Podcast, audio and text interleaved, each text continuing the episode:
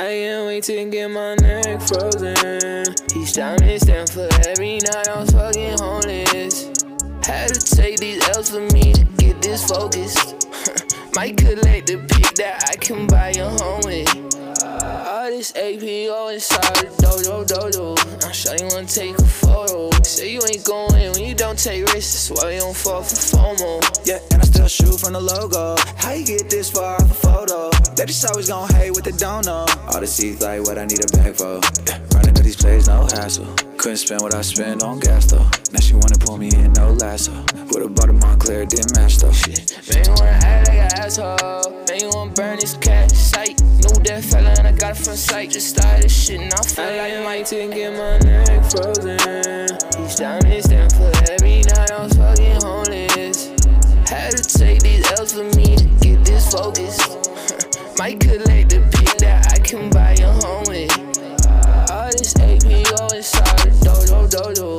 I'm sure you wanna take a photo. Say you ain't going when you don't take risks. That's why you don't fall for FOMO. Yeah, and I still shoot from the logo. How you get this far off a photo? They just always gon' hate what they don't know. All this seeds like what I need a bag for.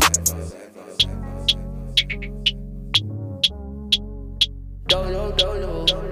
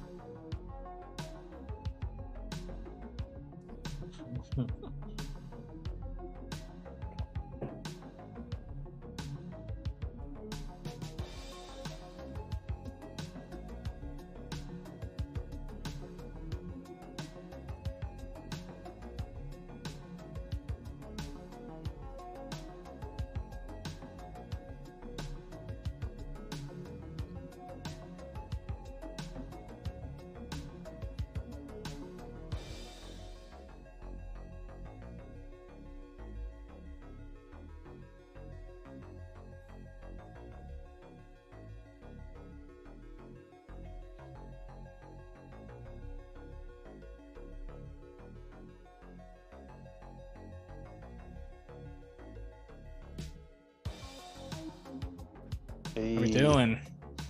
Can you hear us now, Kelsey? Are we we're audio? She says she only hears music. Uh-oh. Laura, can you give us some cherries if you can hear us?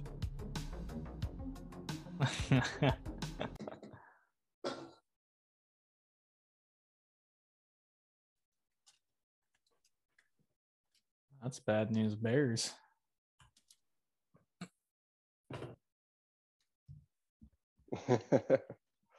Well, it's a great. We'll pull through. We'll never intro. Pull out. Great intro as well.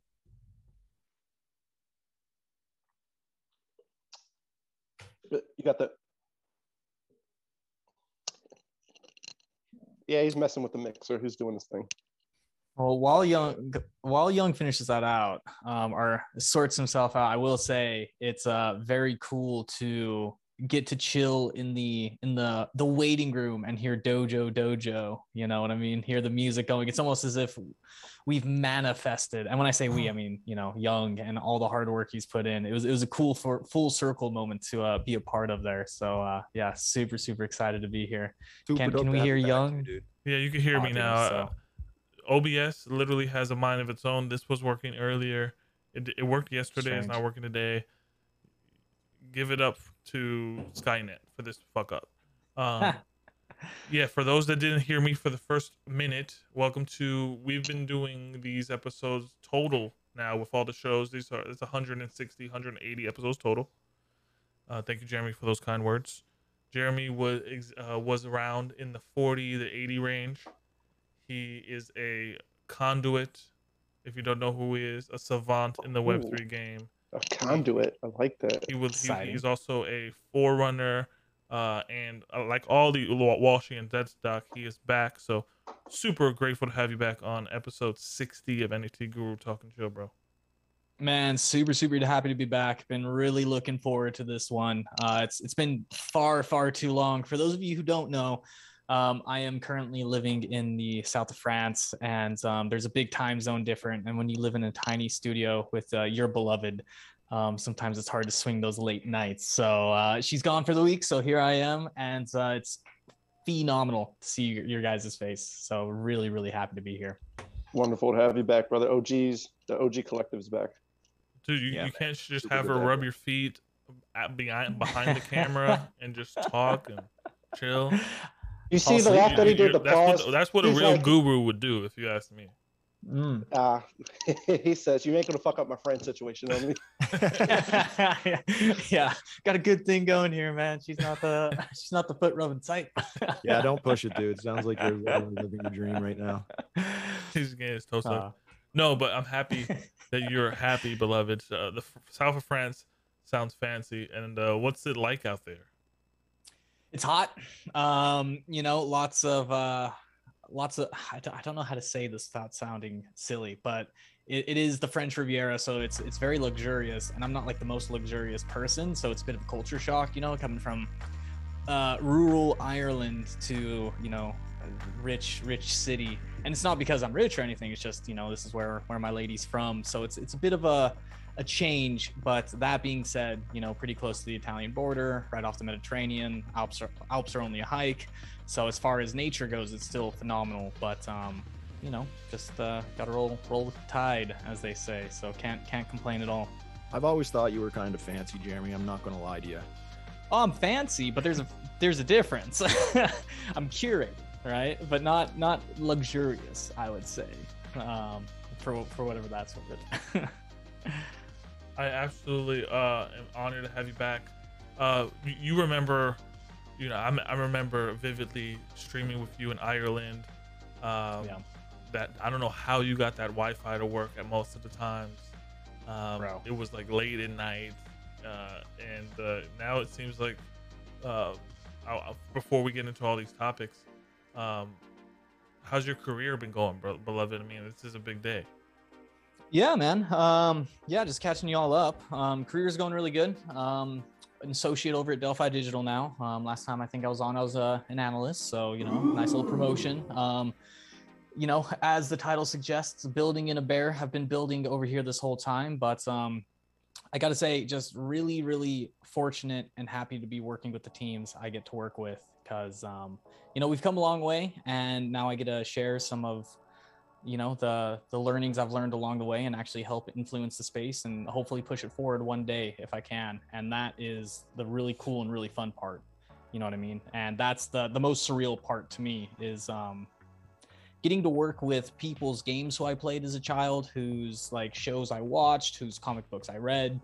You know, you get to work with some of your heroes, and what more could you ask for? You know what I mean? So living the dream, eating ice cream, staying content, as they say. Hey, he just did it to us. He just did it to us. Okay. The lifestyle. Wow. Absolutely. That's like, how are you, beloved? Before you get into how are you, thank you guys. That's the podcast listeners. I know there's like a 2-minute gap in there, but I'm your host, Young Content. We have Jeremy Stormsky, Walshy, and Deadstock. This is episode number 60 of NFT Guru Talk and Chill. Thank you for taking the time to sit here and listen to this this alpha and these ideas. So yeah, Deadstock, how you doing, beloved? I am doing amazing. It's wonderful weather here. I would say blue is your color. Blue. I appreciate it. I try to get away with all the colors as much as I can. I don't wear a lot of yellow, but other than that, I try to crush it with the with the apparel, but I'm feeling good. My stomach's full. I had some nice penne pasta with some chicken and broccoli and smashed it, and you know, Parmesan cheese, crushed red pepper, a little salad with ranch, and your boy is full. And like Jeremy said, very content right now. So I'm just excited to enjoy the time with you fellas, and of course with the family, everybody that's watching and those listening on the podcast. Bro, Wicked Bullet is here, and he says, "OG the G, you Italians seem to synchronize when you mention pasta." Dude, I also had penne. I also had penne pasta for dinner, except with did you? Except with a little bit of beef instead of chicken. We're on the same pasta vibes tonight. That's how we do it, brother. And for Wicked, he already knows we. I'll cover for both of us. We threw in a little gabagool, so okay. Make sure. Okay. So when you add beef to the penne pasta, was that beef stroganoff? No. Nah, I don't know, dude. I don't know. I just throw shit together and throw some sauce on it. It tasted good and smashed it. Little garlic, little onions, usually does the job. Wow. Walsh, you tell me you shot your bow and arrow into the lungs of a deer and skinned it, and now you're eating for the winter or before the winter. Actually, it's funny you mentioned that, dude, because we got the results for the moose hunt raffle, the allow list raffle. Unfortunately, I didn't win a moose license this year. And nobody in my family did either. So unless a miracle happens, I probably won't be skinning any moose or any big four-legged game in the near future. But no poach. You can't just poach. You can poach. I mean, it's totally an option. It's just a bad one. With you'd probably get in more trouble for poaching a moose than you would for assaulting somebody here, to be honest. It's a way bigger deal. Do you do me a favor and lift up your chair like 2 inches up? 2 inches, not even maybe an inch up, just so your whole head is there. Okay, I'll lower my desk instead. Is that good? Boom. You got an elevated desk. Yeah, dude. You didn't tell us that. I didn't. Sheesh. I've had this for quite a while now, but you fucking scam artist, you not telling us you got elevated desks and shit now. Bro. That's one of the things you want to mention. This guy's in France, and you're over here pretending. You know, well, you are in Canada, so I guess you know, Western culture. So I also have an elevated desk, but I can never use it because we have a little Jack Russell in the apartment. And I don't know if your desk makes a sound, Walshy, but mine goes and it like wigs him out and he'll just like completely lose his shit. So I just can't ever actually utilize it. It's got some sort of an engine in there, but it's good every once in a while whenever I just got a really long day and I can't fucking stay seated for that long. Yeah. Wow. It's still powerful. We do have and QB it's great for sciatica. Shout out to QB. Good to see you, beloved. Always good to see you here. I'm pretty sure Dead Polaroid is going to pop up at any moment. There's a lot of cool people I see in the chat. I noticed you. As far as how the sensei's doing, guys, we've been working overtime in the dojo. We got merch exclusively for the dojo. We have 8 more toys left. It's taken us a whole 7 months to almost sell out. This is why you got to play the long game and not the quick short-term game. The dojo music video is almost at 2,000 views on Elevator. We have remixes coming out. Azaya and Don decided to do the hook and send that out to anyone so they can do a remix. So I thought that was pretty cool.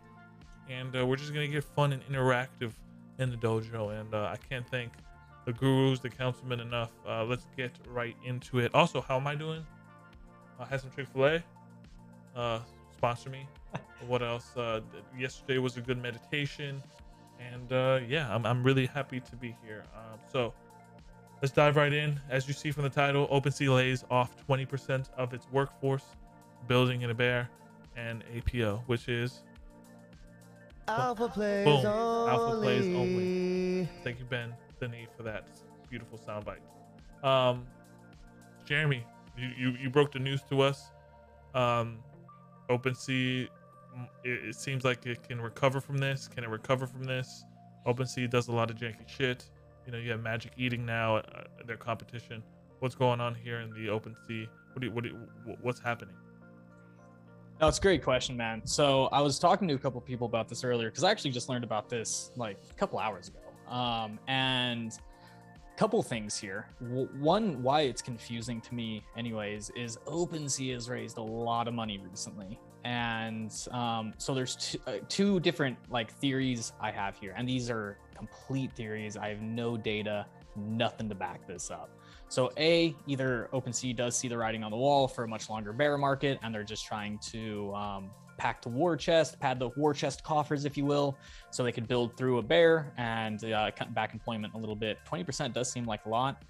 My second theory, once again, have no data for this, is if you've been paying attention to some other news items, there's been a lot of M&A going on recently, acquisitions happening.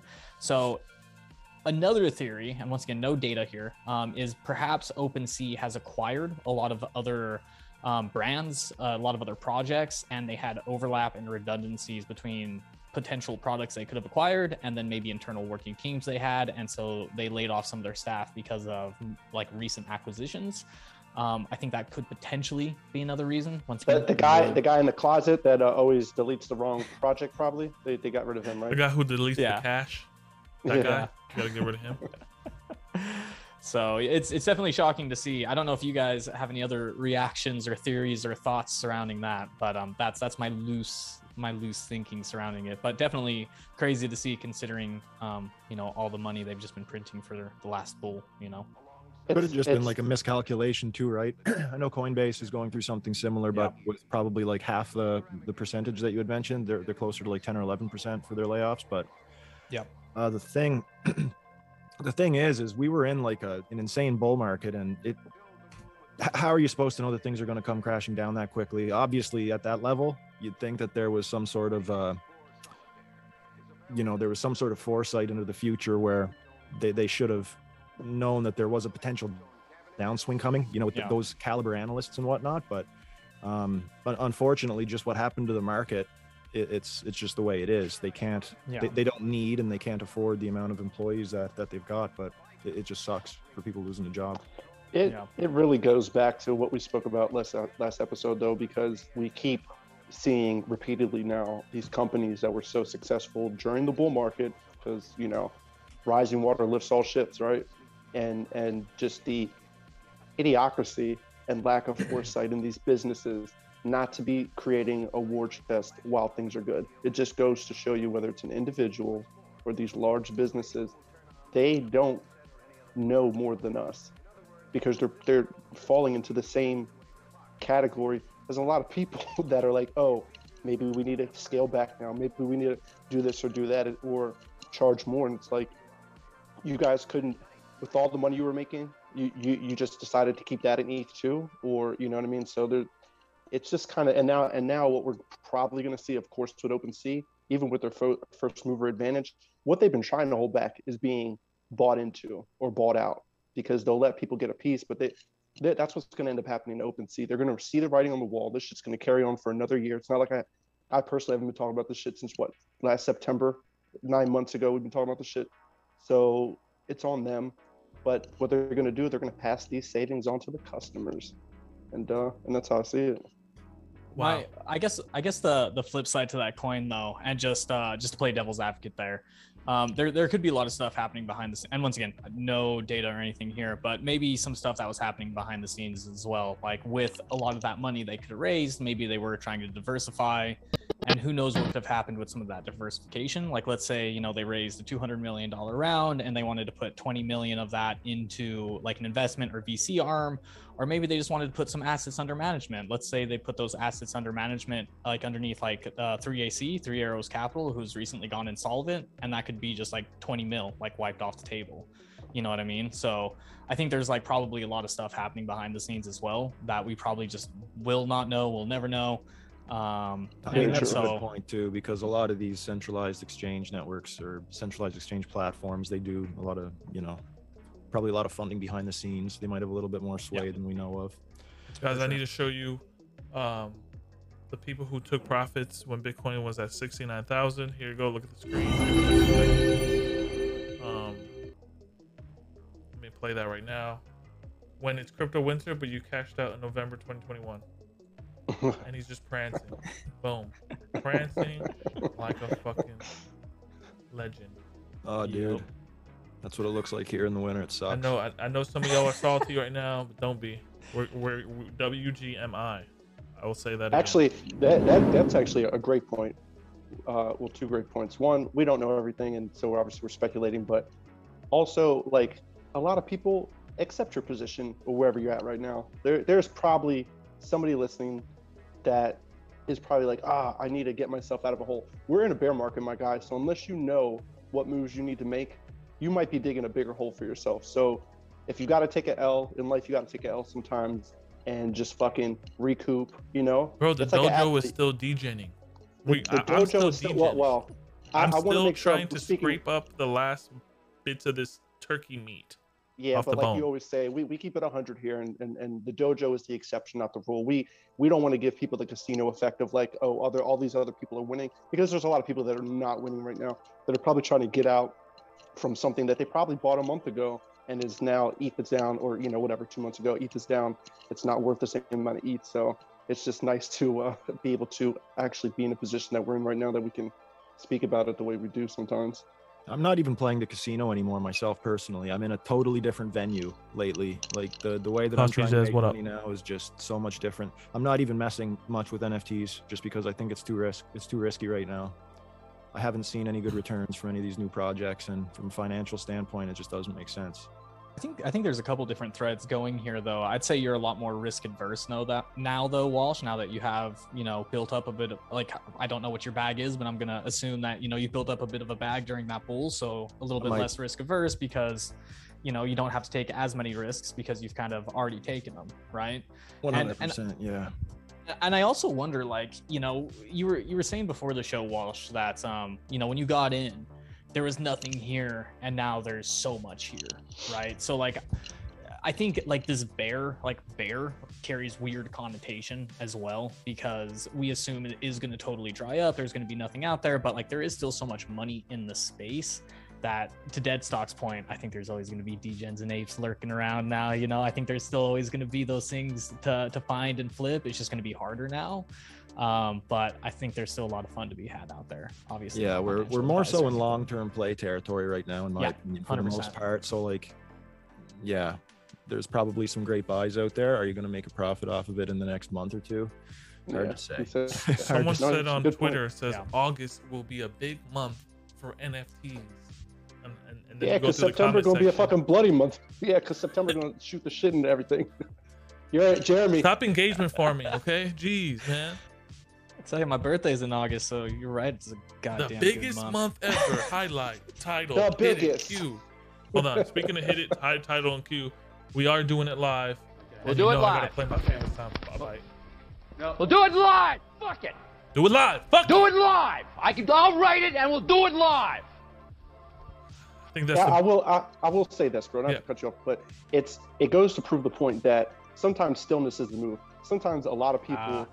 In general want to just, I gotta make a play. I always want to make a fucking play. Gotta make a play. Just made a good play. Let me go flip this into another play. And it's like, stop for a fucking second if you're winning and just assess the situation. Like if you just made a few plays last year, you were Gucci, especially if you took profit. You know what I mean? And you wouldn't even have to worry. You could be in a position right now, like a lot of us, you know, we use Walsh as an example, that he's taking the profit that he's made, and now he's making that work in a different area within the same space, so he can do stuff, and he's not trying to do the same thing, you know, trying to, excuse me, take the same approach, you know, hammer, can't always use a hammer type of shit. So, you know, now it is what it is, and if you can rock out and do some stuff, whether it was Goblins earlier or, you know, Meme Land looks like it's going to be good, or the MVP that was dropped, that's been doing really, there's been good plays, but on the whole, you know, free mints dried out. You know, people looking for the next move. Like, what are you looking for at this point that's gonna take your fucking shit, you know, 10, 20x? Two points I'd love to tag up on there, because first one, I know it's been a while since I've been here, but I love that stillness sometimes is key. And if you guys recall, one of my shticks when I was on was research builds conviction, right? And you should draw those little up and down charts. Exactly.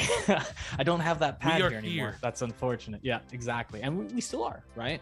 And so, you know, like, just that's point number one.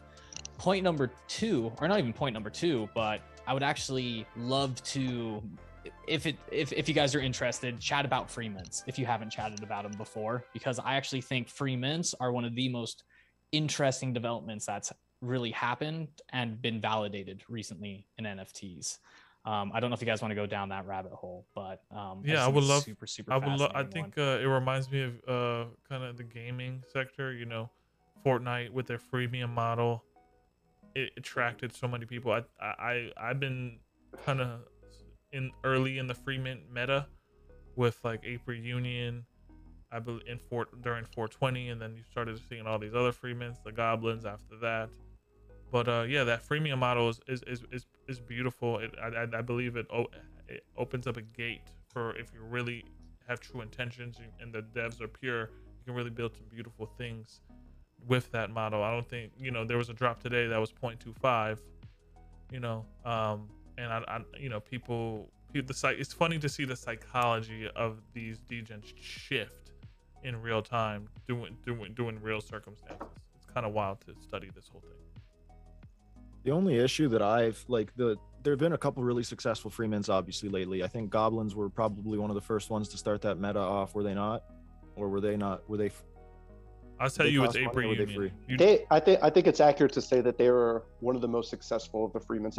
Obviously, they were the first freemium, but hands down, they. I think it was in Colorado at the time doing the retreat with the snipers and everything, and we were just laughing at how this shit was just kept going up. What they meant for like the same as apes. And they were already at like 2ETH when we were in Colorado. Then they were 8ETH when I got back home. I'm like, holy shit. The problem that we see now is now that the whole free mint meta is well known, it's something that everybody's aware of. It's not new and like misunderstood like it was when you know, when Goblins came out.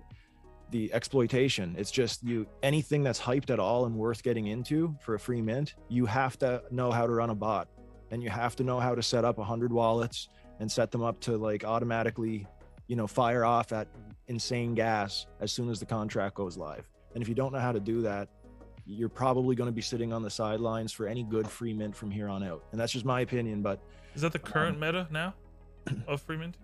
Well, I mean, most people now are, a lot of the serious NFT collectors are running bots, even if they're not like dev type people. Like, people are figuring this out. So you got people running bots and eating up these free mints and then repricing them at, you know, just, it's tough. I don't know. Yeah. I don't know what the solution is.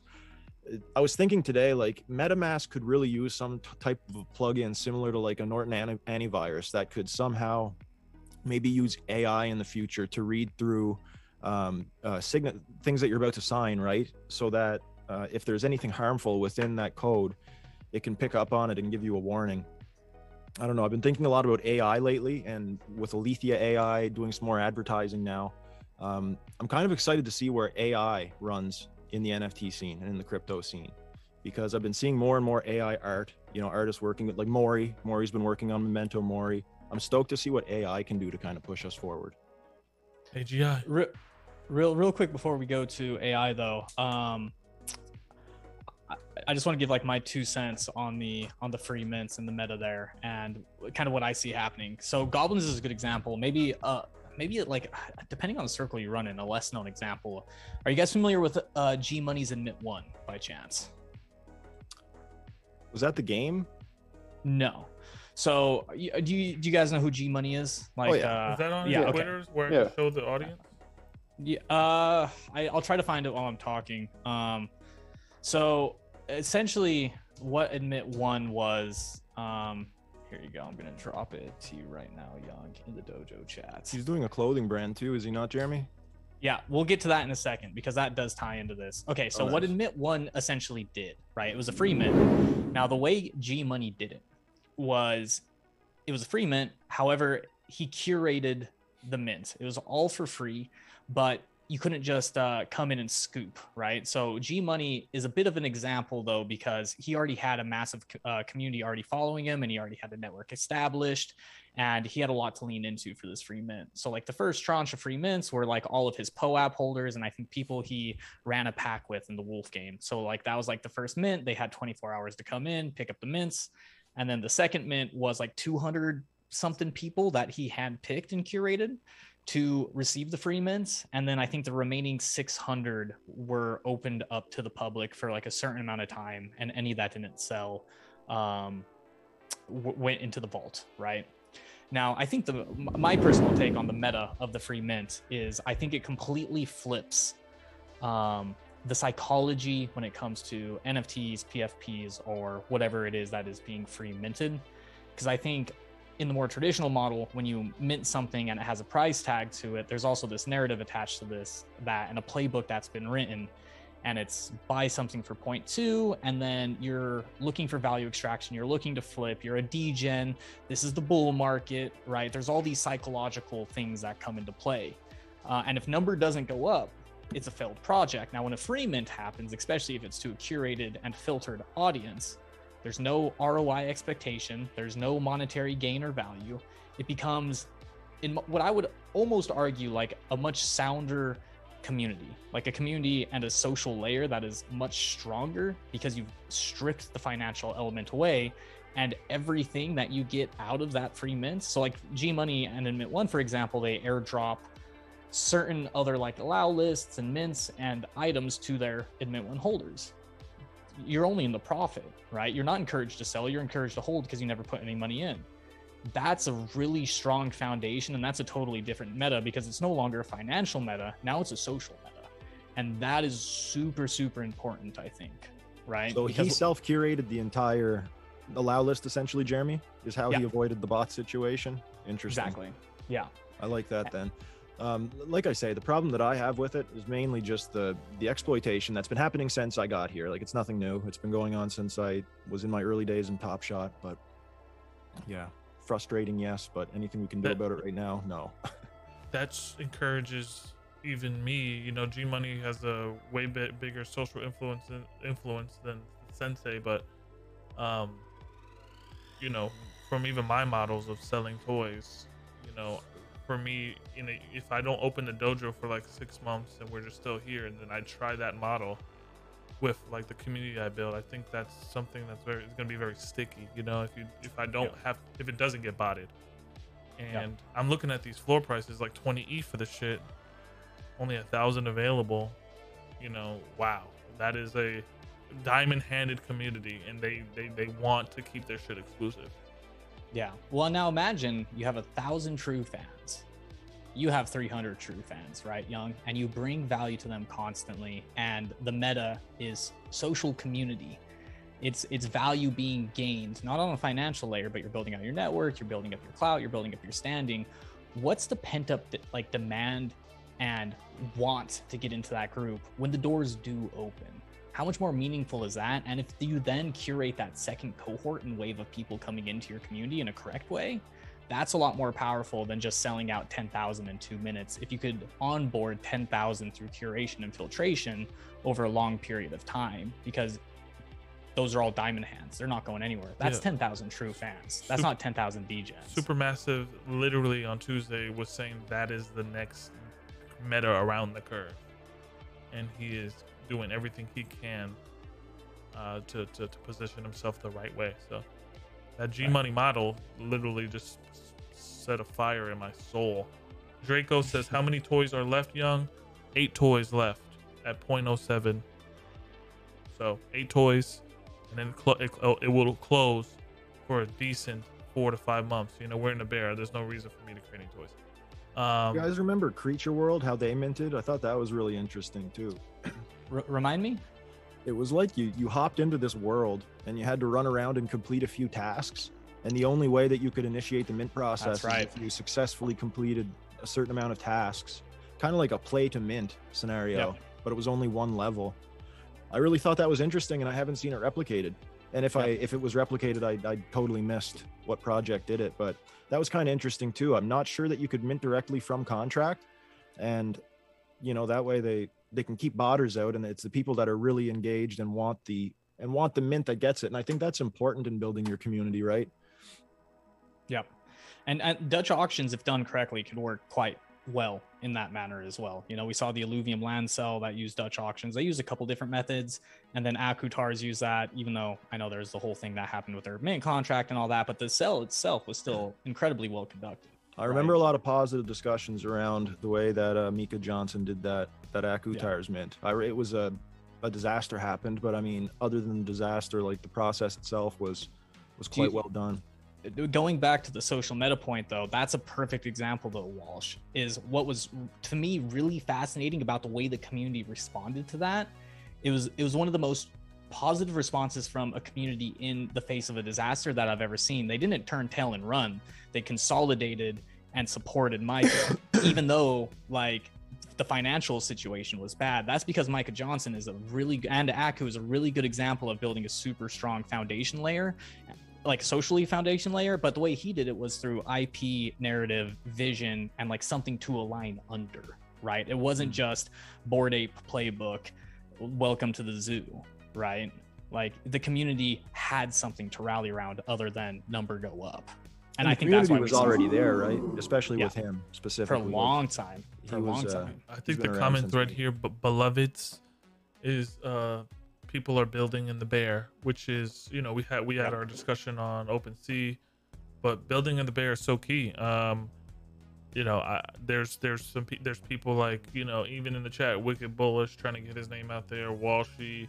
There's so many ideas, and you know, you could just take these ideas and run with them and make them your own. By no means, I feel like a pioneer with you guys in the dojo, with what we're doing as a unit together. But building in the bear is key, and maybe we could talk about some builds that are happening during the bear that are exciting to you, the gurus. And to me, you know, building the bear with play to earn is super dope. Talking to Supermassive about him creating his Dr. Seuss world and his avatars to then challenge thoughts and ideas.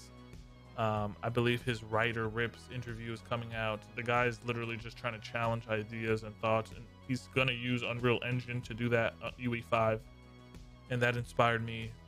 You're gonna see a new Hollywood, and that's what I'm building towards in the dojo. It's not, yes, it's a community, but it's getting that content out there, so we can forever have that stickiness within the community, the music videos, the collaborations, the connections.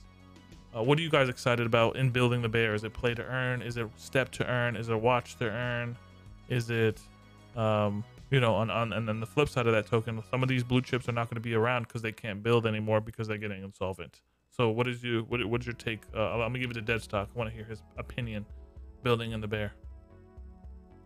Yeah. So I think it is one, a good sign when you see a project continuing to build in the bear, that they put themselves in a position, even if, for instance, people are judging them by floor price. If you see a project continuing to build, I'll always go back to the Axie Infinity. They started building during the end of the last bull run in 2017. And in a complete bear market, and they built it through, and we all saw the peak of them last year. And obviously with the hack and just honestly poor planning on their foresight, they weren't able to continue to execute that. But using it as an example of a project that is building in the bear, you want to be able to see that. It's nice to see that the dojo is going from, well, one, we've seen it grow from only about, it was only like 10 or 12 of us in the beginning, to what it is now. But then not only is it community, you see people utilizing their skills now, whether it's knowledge sharing, people using alpha, working together with skills, whether it's production, putting together videos, putting together music, getting it out there and executing. That's the kind of stuff that I'm looking for on a foundational level. At this point, you know, as we get older, I'm not going to get sold on a bunch of these ideas when we've seen, you know, nothing's new underneath the sun. Even like Jeremy and Walsh, you were mentioning earlier about the community and the way G Money was doing his thing. That is a proven concept that a lot of people really don't understand the simplicity of. When you can have a core group of ride or dies, you don't need to sell a million of whatever the fuck you're trying to do. You know, he did better than Chris Brown. Yeah, exactly. And Chris Brown has a bunch of notoriety. There was a band that I can't even remember the name of, never listened to, but I remember hearing the story, and this is like 5 years ago. They were not doing well. They made decent music. They had a good following, and they just were not selling records. And they were like, what are we gonna do? We wanna be able to perform, we wanna do this music thing, but we obviously gotta make money to continue it. And instead of going the route of even, you know, getting signed to a label, what they ended up doing was they started it was like a GoFundMe. And they said, hey, we're gonna give our album out for free, and whatever you feel it's worth, you donate to us. Now, when they used to sell albums, they would only sell like 20,000, 25,000. So obviously their record sales were shit. But when they did this model, surprise, surprise, They ended up raising about $1 million, which was like the most they've ever done off of one album. And here's the best part, how many people donated? Right around 25,000. So when you have that core group that believes in the vision, of course, in this aspect, it's music, the merch, shows, and everybody getting together, you can deliver on that, and you can work with your community to have a positive feedback loop where everybody's winning in the end. I don't have any projects off the top of my mind, because obviously we see the main ones, Yuga's still building, Cool Cats, Gutter Cats still building. We see a lot of these at different levels, but that's what I'm looking for. I'm looking at projects that are still staying tight with the community, still staying engaged, and still doing a proof of work of what they're doing right now, showing the pieces as they go down that yellow brick road. So that's my take on it. I just had deja vu before I give it to Walshy. Seeing proof of build, I swear to God, I swear in my soul, NBA Top Shot had that proof of build model. And for that time, people should have took profits, but they did have that same, I feel like, energy. You could still have that same energy, but Lou dropped the fucking ball too. Walshy, what about you? You say you're not touching anything. I mean, it was only 6 months ago, dude, we were buying the randomest shit on the interwebs. you guys used to stress me out. Minting on stream. Yeah. What was that fucking terrible project I minted? Misfit University. Oh God, I remember that. And Walshy was like, God. He's like, should I? And right at the end of the show, he's like, fuck you guys, I just bought one. And then like an hour later, they're like, oh shit, racism. I don't know, whatever it was. No, it was like, so funny. There was a women getting beat. I had the tape over the mouth, the crime, the connotations in college. That's right. Luckily though, on the topic of Misfit U, I did mint like a rare skeleton one, so I made all my money back, but unfortunately it could have gone a lot better, but I digress here. What am I looking into projects? What was the question, Young? Building in the Bear. How's the beloved the Penelope's? How are they doing in the Kitty Bank? Oh dude, so Penelope's I think is like a great example of a project that's just continuing with their thing throughout the Bear. They have a really great community manager, and of course Carlini is their fearless leader, and they've got weekly events that happen. They've got weekly updates. You've probably noticed they have like a dedicated social media person who does a video of their weekly updates, so they've always got new stuff happening. Their grandmas, I believe, are not grandmas, sorry, but Penelope's exclusives, so they have like a whole new subcategory of Penelope's NFTs that are coming out in the coming month, I believe. That was just announced at their last Percast, which is the podcast they do. So yeah, man, Penelope's has a lot going on, and great project too, because it's not like a super high entry, especially with the price that ETH is at now. I want to say it's probably at like 0.4 ETH. Let's take a quick little gander. 0.23. So like that's what, $250. The low entry price project that's always got stuff on the go. Perfect example of a project that keeps on building through the Bear. Yeah, so I'm active in that community. That's one of the only NFTs that like I would never sell. My Penelope's, also my Avastars, and quite a few pieces of art that I have, other side deeds. Like there's stuff that I won't sell because the projects just interest me. The stuff that I had purchased, like I've said, for financial reasons or for investments, most of those are gone now. But if I was to see like a project that was soldiering on through the Bear, like similar to Penelope's, or I don't know, like one of the projects that you guys had mentioned, I'd certainly throw a few bucks at it. I'm not that risk averse. Just a little bit pickier now than I used to be. Before we get to Jeremy's answer, who's building the Bear? NASA. Look at that goddamn telescope. Shit, it's building in a bear. Not that they have to prove anything and show that they're apes or they're a really expensive JPEG. There was a funny photo that I saw of a avatar in Web3, and then it says before the telescope, and then it was just their human form after the telescope. Super. Jeremy, building in the Bear. It seems like your narrative here. I wanted to ask you this. I mean, as much as these blue chips are trying to build in the Bear, some of them won't make it, correct? And I think a lot of people will be disappointed that they're not, that their favorite blue chip or whatever, that can be 100 of different scenarios here. What is your take on that and your opinion on building in the bear? Yeah, no, the first question is actually a really interesting one. And I actually never considered that as far as like blue chips failing. Now, I don't think they will, first of all, because they have too big a war chests.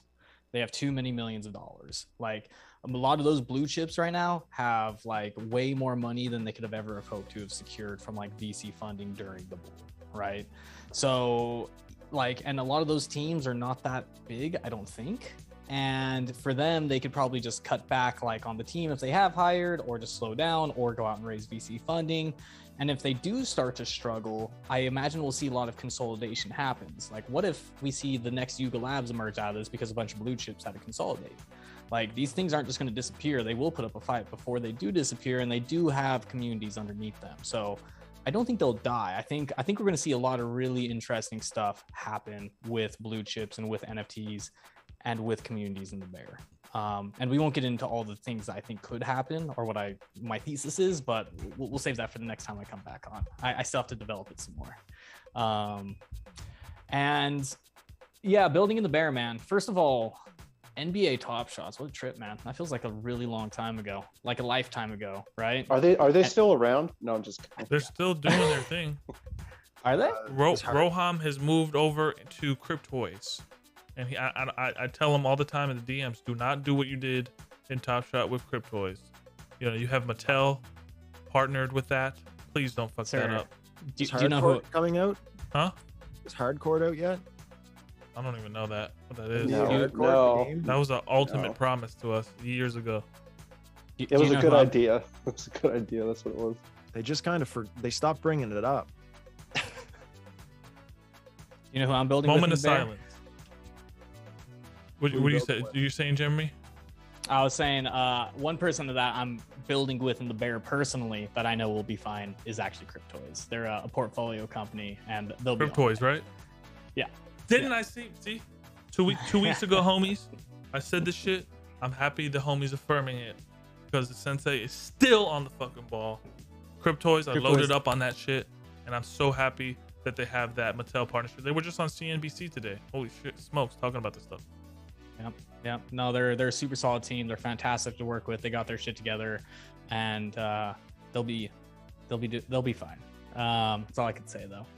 I think they have a movie or like some type of IP coming out around the corner. That seeing that 3D animation on On-Chain Studios. We're gonna be talking to Jennifer Soto on Sunday about this stuff. So yeah, this is gonna be exciting. Did you catch who the voice was for the Cryptoids thing? Who's the voice? The voice was the guy who did all the Twilight Zones. Go back and listen to it. Wow. The ones from the 80s? Yeah. No, I think who does like the current Twilight stuff, for like all the Twilight Zone stuff, whoever the narrator is now. But listen to it and think Twilight Zone. It'll blow your socks off. Jeez, man. Let's go. There you go. I love that you know that. You should know a lot. You're a part of Delphi Digital. Thank you, sir. So like what's interesting with NBA Top Shot, so it's like if you take a step back, we're talking about building in the bear and like what we're going to learn, but like think about what we knew during NBA Top Shot during that time and compared to what we know now and how much we've learned through the rule. Psychology, right? 101. Yeah. It's super interesting to think about. Like I was a chimp compared to how much I know now, right? So yeah, totally agree with what Deadstock said. What I'm looking forward to is being able to take a step back, breathe, slow down, and build, without like to be able to separate the noise from the signal a little bit. You know what I mean? And like, to that point, like with helping teams build, whether it be bear or bull, it takes a long time to build really solid stuff. Like a long time to build tech. It takes a long time to build game loops. It takes a long time to build out token models, to stitch that all together, to coordinate teams. Like I've been designing some models for a year. I've been working on other things for like, it takes a long, long time. And like a bear just kind of like turns down the noise. It turns down the hurricane that's happening around you. So I think you can just do it in a more focused way. Maybe the space slows down, but like for me, I'm excited because like, and why I think a lot of people are excited is because you could take a step back and consolidate so much of that shit you've absorbed and begin like turning them into theses and re-examining your own old theses and then improving upon them. It's like the time to be the Phoenix, right? It's like the time to like burn and rebuild and replant and resow, which is super exciting. You know, like play to earn, I would just call that gaming now. You know, play to earn is a model. We're seeing new models emerge. We're seeing Play5, we're seeing Game5, we're seeing all this stuff, you know, like, so I'm excited about that. In that same vein, like Axie had a long time to build and look what they built. They built a new model. They built a new like financial ecosystem. If it wasn't for Axie, we wouldn't have one guild in the ecosystem today. We wouldn't even know what a scholarship is. Think about that, right? G Money took his time. Shout out to YGG. Yeah, great guys over there. Tell me if you've been doing any research into AI stuff. I kind of started a little bit of an itch there earlier when I started talking about AI. Yeah. So we're also invested into Alter State Machines, which is like behind Fluff World and like the Seekers and all that stuff. So had to learn a lot about AI in that sort of like due diligence process and know about like Alethea and all that stuff. High level, I think AI is one of the most exciting things right now, and what it's capable of, I think a lot of people don't even know.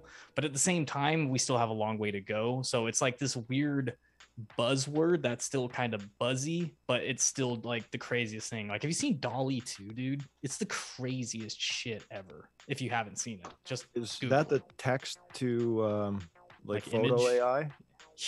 Yeah. So I didn't. There's programs that you need to actually like download to use or whatever, but I was using a couple free ones, which I'm sure don't even compare, but it's crazy and kind of creepy, like at the same time. Yeah. And of course, if it's doing it text to image, like, of course, earlier I brought this up, but my mind went straight to like Web3 security, right? Like is AI going to be able to help us with reading through code before we sign something or make an approval for US dollar coin or make an approval for all of our NFTs to a marketplace? Are we going to get to the point where we have like a Norton for a MetaMask, you know? Yeah. Or how does AI work with your geo-minting, your geo-tracking aspect, you know? Man, I think AI is going to be one of those things that like help free up a lot of our time and like helps automate a lot of the mundanity of life, you know what I mean? And allows us to lean into life more, but to take it back to Web3, Walsh, I guess, like, where do you think we're at with AI and Web3, or like, is it like, I guess, what's your take on the crypto component? Well, for myself right now, like, I think that just from what I've seen, and I've probably only seen the tip of the iceberg, like this, I'm just assuming the text to image stuff is probably quite basic, like in the realm of what is AI. It's probably comparable to where we are in the grand scheme of things with the development of Web3 and with NFTs and everything like that. It's probably something that's just in its earliest stages of infancy, or maybe not even fully born yet. You know what I mean? I don't think that we've even seen a 100th of what AI is going to do for us. Just say what you want to say, Walsh. You want an AI metaverse friend that like can talk like a human and like help you find degenerate plays. That'd be amazing. And you know what, AI would be incredibly helpful for like reading charts and foreseeing drop-offs or spikes on the ETH chart or the ETH to Tether chart or whatever. There are tools. Yeah, there are tools that are doing that now. When you find them, they're, some of them are pretty good. Some of them obviously depends who programmed that shit. But wow, I think the only thing with AI, so there's two things with AI and blockchain that I'm not interested to see, but I guess like the two things I have question marks surrounding it. It's like a couple things. It's like a lot of NFT or gaming projects that claim to use AI are using like centralized services, and those centralized services become single points of failure, right? So if it's kind of like being a Web3 thing on like Apple or Google, it's like they won't allow you to be on their app store. And there's a lot of AI backends that won't allow you, or if they find out you're using it for crypto purposes, they'll just cut you off. So if you build an entire project on top of one of those backends, your project's fucked. It's the same thing with like what happened with what F2 Delta time or whatever, like when the racing thing got pulled. Yeah. Imagine that, but with AI, right? And then the second part, it's like, so if you don't have a back end you could plug in, then you have to build your own back end. And like, that's a bit tougher because then you need like massive data sets and you have to train the AI. And so like, I'm totally on board and like on the same page as you. It's just, I don't know how hard it is to actually do that, because some AI scientists I talk to are like, oh, it's really easy. And then others are like, we're so far away. And I just haven't been able to figure out like who's bluffing and who's like, you know, just like actually always somewhere in between, you know. It is, yeah. Who's a salesman? One day at a time, boys. Well, you know it's. Oh, go ahead. Destin. I'm gonna drop my building the bear thing, but after you. No, what I was gonna say is in Web3 and even in Web2, we will continue to see projects and businesses innovate. I don't know if you guys are aware, but Jeremy, you've probably seen it. Maybe over in Europe, BMW is now offering what is it, like monthly subscriptions for certain services in the car. So all the cars that they're going to start coming out with, this is not going to be in the U.S. Yeah. But they're releasing it over in the UK. You heard about this, Wall Street? Heated seats are like $10 a month. Bro, 18. What? And no shit. They all come with the same capability. Yeah, all the cars are. It's going to be so efficient for them because they're just going to shoot, like Walsh said, these vehicles out with all the capabilities. Now you don't have to worry about doing a package, but you have a monthly subscription for air-conditioned seats, or your heated seats during the winter, or you know, driver assist on this or this or that. And so they're going to start doing these little subscription-based things, and you know, that's based off of like a freemium model almost, you know, because while you do have to purchase the car, now you're purchasing these extras that you could have just been like, I just want to do this, or I just want to do this. And now they do have maybe like a lifetime purchase, I think, maybe, but it's just going to be very interesting to see, because it's a different approach that we haven't seen. But this is exactly what we're talking about now, the merger of whether it's AI and Web3, different payment models and technology, AI, whether it's Tesla, BMW, all these companies, you know, like Ford this past year did not have a car. It was only trucks. Why? Because in 2023, they're coming out with their all-electric vehicles, you know, for cars and for trucks and stuff like that. Not that everything's going to be electric, but that's what they wanted to do. They wiped the whole year of cars so that they could just come out with these electric vehicles next and kind of push that on everybody. So it's going to be interesting, because these companies are going to continue to innovate for the bottom line. And that's why we always have to be diligent in figuring out what their approaches are, because I think that's going to help us in how we approach some of these projects and see what they're doing and how they really interact with the customers and what their bottom line is. Is it the community? Is it the bottom line of money? Is it both? Are they meeting in the middle? And, you know, we have to ask these questions. Yo, Nanthrax says IRS AI. Wow. Laura Zombie, she asks, Jeremy, can you please mention this channel in comments again? Oh, yeah. If it's the AI one, it's called, so the channel's called 2 Minute Papers, and it's that. Yeah, I just dropped it in again.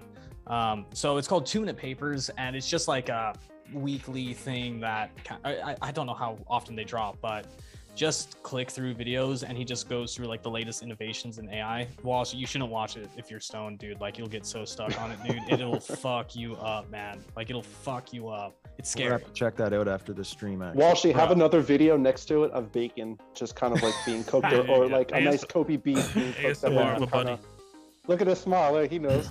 I wanted to say, building of the bear. Jeremy Stormsky validated the Cryptoids thing. And shout out to Top Shots Wiki. I can't take that credit. Top Shots Wiki, Steph and Jennifer Soto. But for me, Wicked Bullish, you know what's coming next. Shout out to Aper Union, a two-man team that is coming with on-chain pets. I've seen the same model with Loopify's Treeverse. This what you're seeing on the screen here is you socializing with your apes in a game model. This is the grasslands. Those on-chain pets are going to be really, really cool. Shout out to Cyber Brokers, your Avastars that's shown us that way.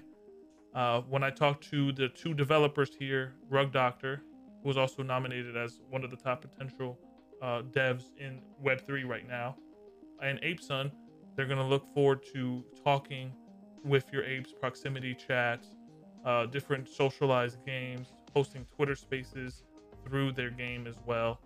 So these people are building the bear, and I got to give them all the credit. April Union, you know me, I am an April Union and Maxi.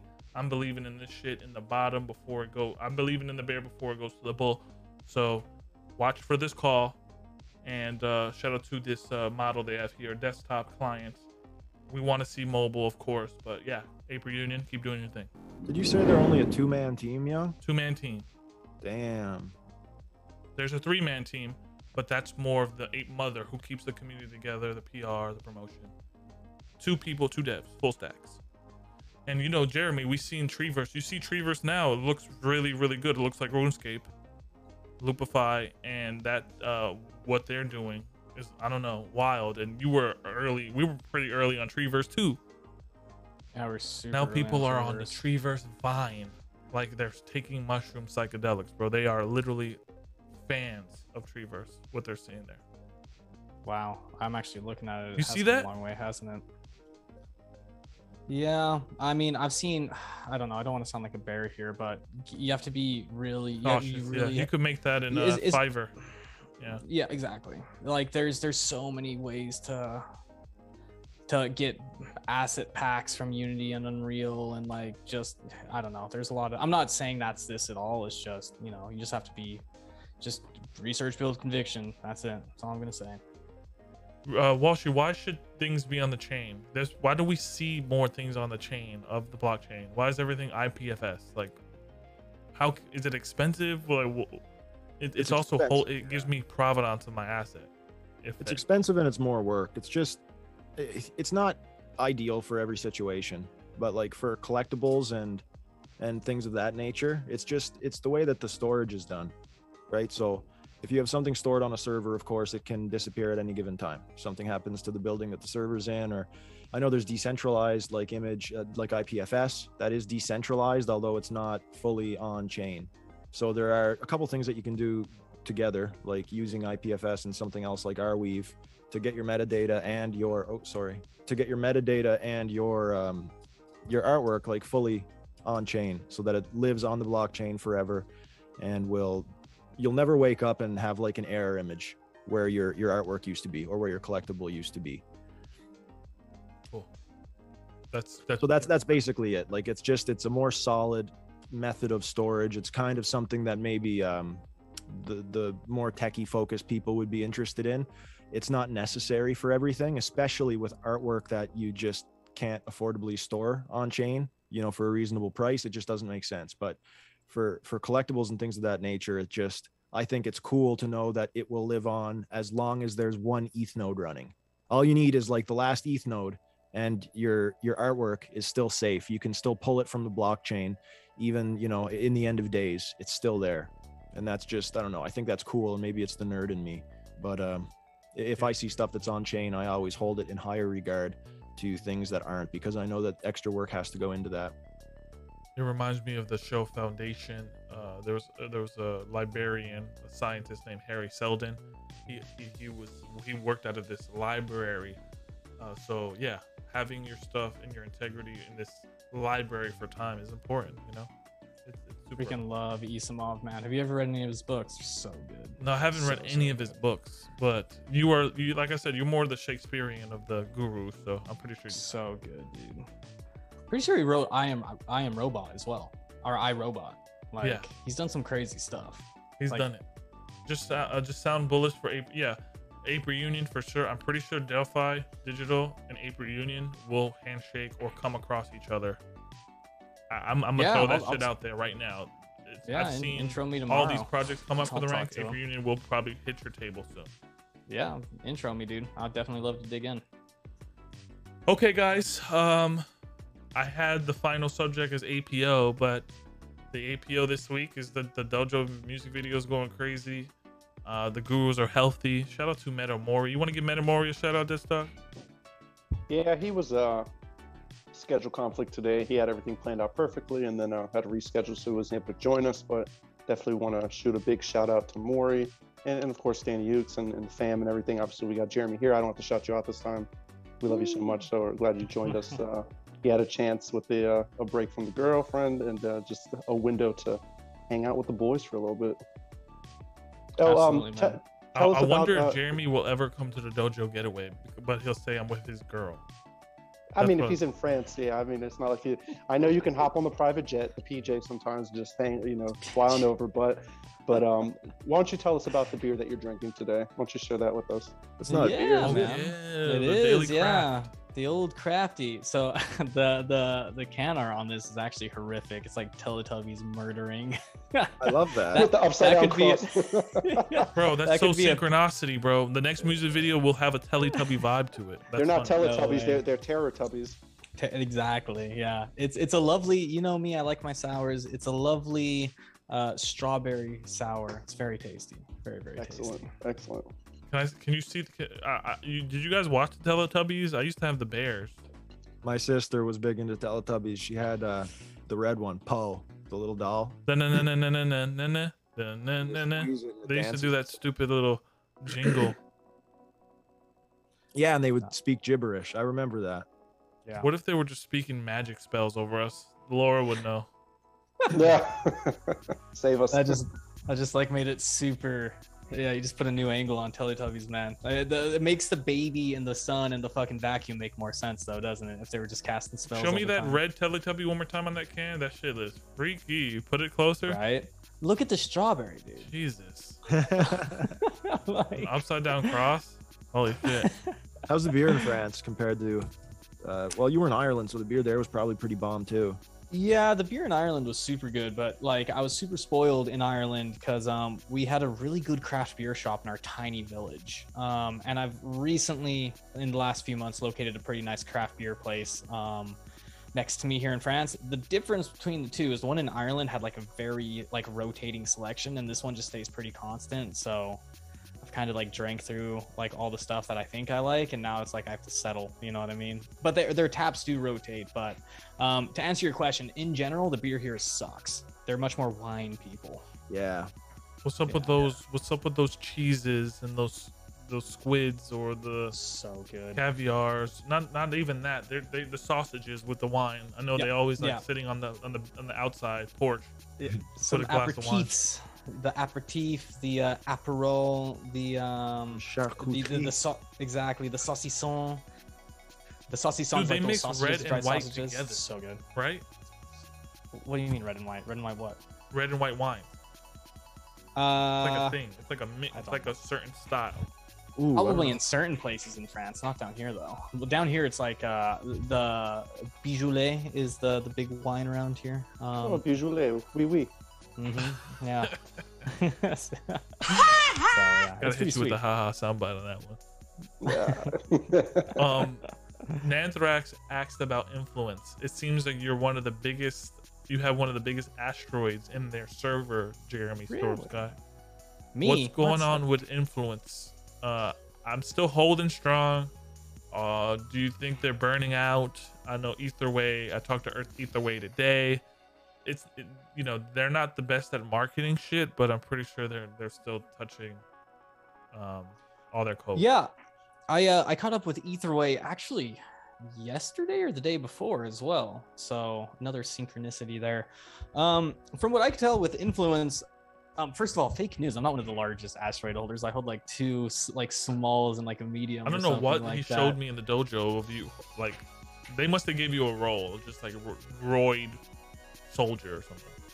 I don't know. Maybe he was like referring to one of my crew members or something. I had a pretty good crew member. Okay. But I actually just sold that recently. So I hope Etherway's not listening to this. But from what I know, boys. No, I'm just kidding. Yeah.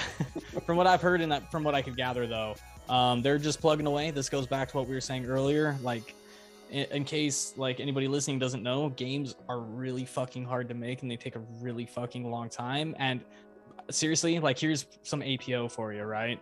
Hold on, I gotta put this down. Alpha plays hold on. Only. All right, go ahead. So if you see a game launch and you go to their website and you see like a roadmap, whatever roadmap you see there, just add like 6 months to a year on everything there. Like roadmaps are never accurate. They always take way longer because there's way more stuff that comes up. Like influence is fine. It's just things are taking a little bit longer because of a lot of things. And that's not a negative thing. That's just how games are. Games are really, really hard to make. And if any game gets made, it's quite literally a miracle because they're that hard to make. So influence is fine as far as I know. Yeah. So. Phantom Galaxies launches their token today. Shout out to Nanthrax, whoever gave that alpha in the dojo. We're running for $2 right now, $2.50. I don't know where is it at now. Maybe someone can check. But people were trying to get the early beat on that token, Phantom Galaxies. I'm actually going to check for the dojo. Yo, right, speaking of those two games, though, I know Solana is not the best, but what's the story on the Star Atlas universe? Is that still thriving? I've got ships over there I haven't touched. You know what, man? I've actually been wondering the same thing myself recently. I'll touch base with the old Michael Swagner and let you know, but I haven't heard anything. I haven't seen anything. I have no idea, man. I think they're still kicking. It's a huge project. Like, that project's going to take 4, 5, 6 years to make. Like, it's going to be a long time. I have no idea, though. Yeah, the Phantom Galaxy token is trading at $2.68. It was at a peak of, it's up 10% from when it just came out. Speaking of Solana, though, you want to check out a really cool game on Solana? Here's the game I'm the most bullish on Solana, Monkey League. If you haven't seen it, check it out. You put it in Guru Chat? Yeah, of course. Yeah, then I'll just share the screen. What is this? Because every time you open your mouth on some alpha, it ends up turning into some leprechaun gold here. General Dojo, are on Discord or in the chat? Discord. You can put it in General Dojo, so everyone. Yeah. Monkey League. There it is. I'll see if I can find the website real quick. It was actually talk about Monkey League. What is about this that is sexy to you, or do you like? So the team are a bunch of killers. It's some of the team we're working with one of the largest mobile development studios. Founded one of the big mobile development studios, one of the biggest ones in the world. So first of all, what that means is what you're looking at are actual game developers. I don't think I ever shared my bit of history with you. You guys know I love history, but the history of gaming, NFTs, and Web3 essentially is this. And then I'll circle back to Monkey League just to give some context here. So the reason why games are the way they are is because, in crypto, the only building blocks we had were essentially just was the blockchain and just tokens. And then DeFi came along and DeFi summer happens. And we kind of had NFTs then, but not really. So essentially what happened is a bunch of degens made a bunch of money off of the markets. And what they decided to do with a lot of that money is go and make games, but they made essentially DeFi protocols that had a game skin layered on top of that. Gamified staking. Exactly. That's what it was. And why? Because they were degens. They were not game developers. However, what's been really cool over the last year is to see a lot of actual legit game developers come into the space. Monkey League is one of those teams where they're actual legit game developers. Their design is awesome. Their white paper's on it. I don't know how much is in their white paper, but their design's great. I think they probably released their token a bit too early. I think a lot of people released their tokens too early, which probably means it's a pretty good time to buy. Not financial advice. I'm not saying go buy by any means. I'm just saying projects do release their thing early. And I like the core gameplay loops. I like the way they thought through the game. They're spending time with it. I've seen them pivot a lot. Their team's phenomenal. So of all the games on Solana, the two I'm the most bullish on are Monkey League and Aurora. But Aurori, I haven't caught up with in a really long time, so I actually don't know if that's true. I might be talking shit. I'm looking at the Monkey League trailer right now. I'm pretty sure this play-to-earn model, this PvE, is going to earn you some type of token, huh? Yeah. I don't know. I don't know what I can say. I'm not sure what's public. I'm not sure what's not public.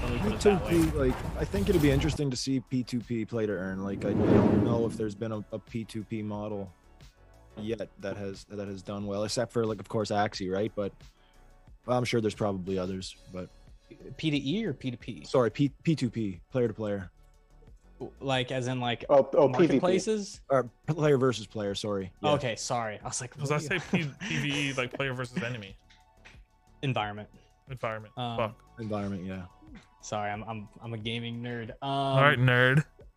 PvP games that have done well in the currently, I don't know. Would Pegaxie or Zedrun technically be a PvP? Is Zedrun still driving right now? I don't count. Zedrun's RNG. I don't even consider that to be PvP. That's true. Makes no sense. There's no skill. I mean, a skill something that involves skill, that where you actually have to win. You know what I mean? What have you ever seen Thetan Arena? That's kind of PvP-ish. I think that's more of like a battle rumble royale. Jeremy, what do you know about like Frontier that? And the Ubisoft connection there? Nothing. Missing Watcher. That's supposed to be PvP, isn't it? Yep. No idea. It's gonna be the bread and butter, dude. Bread and butter. I'm super, super bearish on Ubisoft. Super, super bearish. I don't know, dude. They're like, fucking loaded. Why are you bullish on Ubisoft? Tell me. I'm bullish on Missing Watcher, but he's decided to partner with Ubisoft. Right, now, but Ubisoft has always been kind of like a forerunner in earning your assets, you know, so and trading them. Ubisoft's last like smash hit game. What is their smash hit game? Yeah, do they have any recent ones? No, recently they've caught Prince a lot of shit. That was old school though. It's a good question. I'm actually not sure. Off the top of my head, I'm not sure what the biggest Ubisoft games are. But... they're Assassin's Creed and that bunch.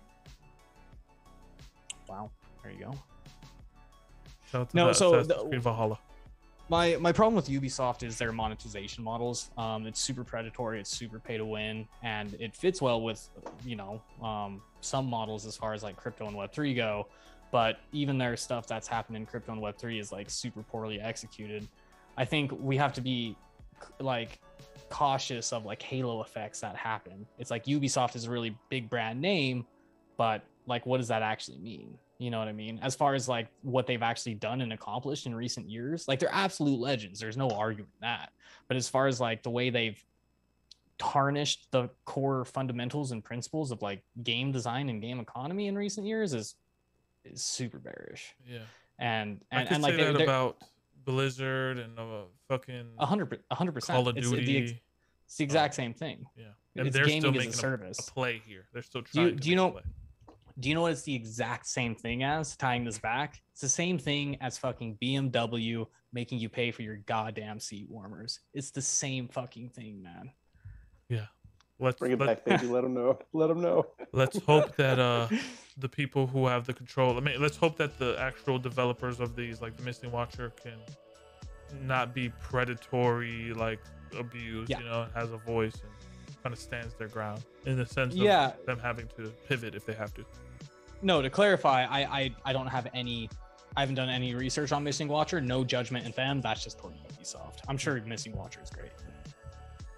Beloveds, this was great. I don't have any weird things to do. I do have to close these doors of the dojo and sweep the floor. Got some training to do in the early crack of dawn tomorrow, whatever crack of day, whatever how you say it.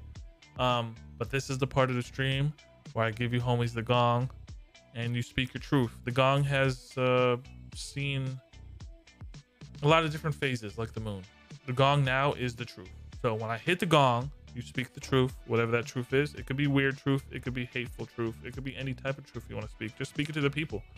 The dojo needs you. The world needs you. The globe needs you. Okay, we're gonna give Jeremy Storm Sky the last word, but it's gonna go from Walshy, Deadstock, and Jeremy. Walshy, here's the gong, beloved. Thank you for being on episode 60 of NAT Guru Talk and Chill. Right on, boys. Another great show, guys. Wonderful to see you too, Jeremy. Feels like it's been fucking 6 months now, but it probably has been at this point. So yeah, great to see you. Shout out to Memento Mori. Hopefully get to see you next week, pal. And yeah, Young and Deadstock, always a pleasure, guys. I don't really have a whole lot for this week, but I think right now in the bear market, it's important just to find your lane and kind of stay in it. Myself, like I say, I've been staying pretty still. I'm not looking to take any unneeded risks in a market like this, because myself, I've put away enough in the bull to where I don't really need to worry about an income right now. So if things do start to pick up again, that would be my advice, is to try to put yourself in a situation for the next market downturn to where you're able to just coast and, like I say, stay in your lane and do what works and weather this freaking storm. We're all going to get through it together. So I'll see you guys all next week. Peace. Nice. Deadstock, here you go, bud. Appreciate it. I'm going to keep it simple too, like Walshy did. Again, wonderful to have you back, Jeremy. It's always a pleasure to hang out with the fam, and mustache looking just as beautiful as the day we last saw you. It is. You know, sharing our beer preferences and just hanging out has been wonderful. Obviously, shout out to Maury, shout out to Danny Ukes, and the rest of the fam, everybody watching. I'm just going to bring a full circle to what I was speaking about earlier. Laura made a good comment saying that slowing down is underrated. And it just reminds me of the quote that direction is more important than speed. So like Walshy was mentioning, just understand what you want to do, know where you want to go. It really doesn't matter how fast you're getting there, especially during a bear market. If you have a vision and you want to execute, no matter what it is, creative or, you know, stacking chips or just building the kind of lifestyle that you want, just make sure you're heading in that right direction. And honestly, just make sure you're authentic about it. If you're righteous in these movements, you're going to be good. You're going to attract the right people. You're going to find the right people to have as part of your crew, and everything else will fall into place because you're putting in that work with an authentic and righteous, action. So that is direction, more important than speed, and appreciate it. Everybody on the podcast, love you. And another one in the books. And now the man, the myth, the legend, Jeremy Stormscott. My man. The gong has been pressed. Beautiful. Thank you so much, Deadstock, for that alley-oop layup, sir. That was beautiful. Yeah, guys, I mean, it goes absolutely without saying. I know it's been a while, but, you know, I love you guys to death. You're my fam. You're my homies. It's so fucking good to be back. It really is. Like, I've been really, really looking forward to this. And I think it's because, you know, like I said at the top of the show, it's really cool, you know, listening to Dojo coming in. It's like, man, what a trip. You know what I mean? Like, we've manifested this strange reality that we all get to inhabit. And you know, while she's like being cautious, it's weird. But like, it's cool, man. Like, maybe it's growing up, maybe it's like feeling more adult, maybe it's just like, I don't know. It's just, I've been reflecting on these things a lot recently, you know, like I was saying, I think it was before the show, you know, for me, I've been having a lot of surreal moments recently, you know, in this building stuff. And it's like, you know, really, really am getting to live the dream. And I think you guys are too. And a lot of people who are listening are, and that's really fucking cool. And every single day I wake up, I feel so lucky, and it's really special. It's really something. And, you know, it's funny, Deadstock, as you're saying, you know, be authentic. I was literally taking notes. I was like, stay authentic. I was going to make that point. It's like, we're in sync, you know, we're all vibing. We're all, I love it, man. I'm in love with life right now. That's my truth. So definitely, guys, building in a bear, slow down, smell the roses, stay authentic, lean into what you're good at. You know what I mean? And manifest your truth, you know, manifest your reality. Keep chasing that thing down. And I think in pausing and smelling the roses, it allows you to think through what that direction is, because it is easy to get caught up in the wave. So, you know, just smell the roses or eat the cherries. I don't know. Can you draw that chart that you used to do? Can you do that thing that you used to do with the notebook? Yeah, man. I'll put a new one. I'll put a new one. For reminiscence sake. Check it out. I'm going to peel back. This is a new notebook, so I'm going to peel it right on back so it isn't going anywhere anytime soon. So next time I'm on, I still got it on the desk, right? Nice. So for those of you who weren't around back in the day, right? Like, classic. You know, back in the 40 to 80 episode days, right? We used to talk a lot about doing your own research and you know, like making checklists and you know, I have to put an arrow in a new point, though. I have to put it more in a dip than in a peak. Yeah. But, you know, so it's really cool to see where we are now because, you know, as the chart shows, you know, like we are here. Like, we're in that shitty dip right now. But you see where things are going, like things are going up. Like, we're all going to be all right. And we're going to keep learning. You know, when we look back on this, you know, it's not going to be saying, hey, isn't it crazy how long ago NBA Top Shot was and how, you know, how much we've learned since then. It'll be like, dude, remember when Dojo came out? Isn't it crazy that like we're watching your movie on the big screen right now? Like, you know what I mean? So we're all in it. And we're all in it. Like, just keep manifesting. You know what I mean? So I love you guys. Dude, love you, bro. I'm getting a little misty here. A little misty. For my liking, All you guys mean a lot to me. We hit 100 messages. This is the, someone, Laura told me, she said, don't build a lot of these projects, build projects for the sake of community. Just build community for the sake of community, you know? And yep. You all are really good at building with your people. You're really hands-on. You're really aware, self-aware, caring. The dojo has been curated in a way like the universe itself. You know, it's just a big bang. Things happen all by happenstance. I didn't know we were going to get here. I didn't know we would make it to 180 episodes total. I didn't know I would meet Jeremy. I didn't know I'd meet some of my best friends at Deadstock Wall Street, you guys. But we're doing it, and we got to hold the reins. And we have to have that perspective of we're still building here, guys. Nothing has changed. Nothing has changed at all. But more friends, more vibes, better alpha, some sketchy alpha, but we're trying here, okay? And so pat yourself on the back, give yourself the love you deserve, because you all are so important to this dojo. And yeah, where the dojo goes in the next 6 months, it's gonna hopefully surprise you. I think what I want to say is bet on yourself. This episode has taught me wicked. All you guys, Laura, Kelsey, bet on yourself. You know, put the chips all in yourself. We have given a lot of ETH to a lot of these degen flip shit plays. Let's put this back into ourselves. Let's put it back in our storehouse. Let's give back. Let it be a feedback loop. And we're gonna, you know. Anyone could start a community. Go out and start your own community. Go out there and the dojo will support it. Like, let's get more of these community models that aren't just using their group as exit liquidity. Let's try that more than the other stuff we've seen. So stay integral, stay righteous, stay content. And yeah, we're going to make it. I just need your support, dojo, more than ever. Go run up that music video. Go get your free t-shirts. Hopefully we can get to G Money status one day.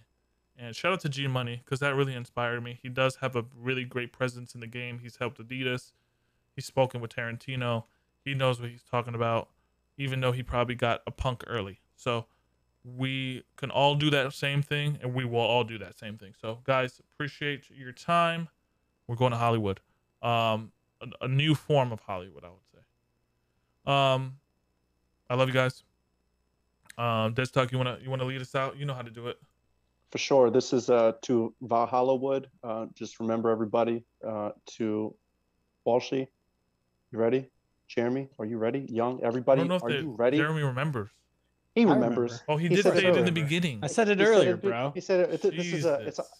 So anyway, remember, everybody, and those on the podcast, live the dream, eat ice cream. Oh yeah, and most importantly, above all, Steak and Toots, baby. Ooh. That was a little wonky, but hey, I still love you.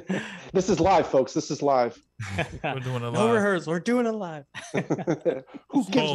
Gold, my people. To Valhalla. Later, homies. Cheers. And thank you again, Jeremy. Hopefully, don't be a stranger. You're welcome anytime. Yeah, dude.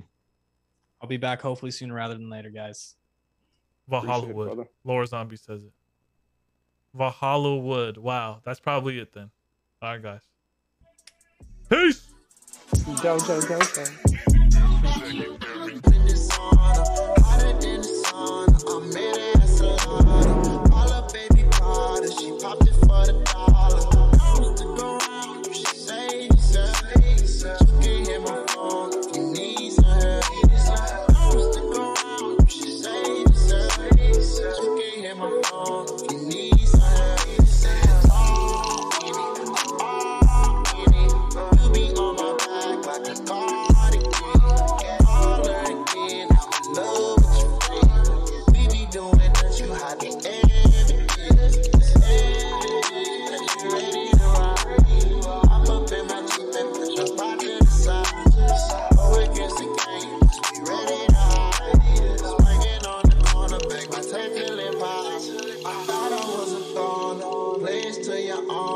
Burn me up.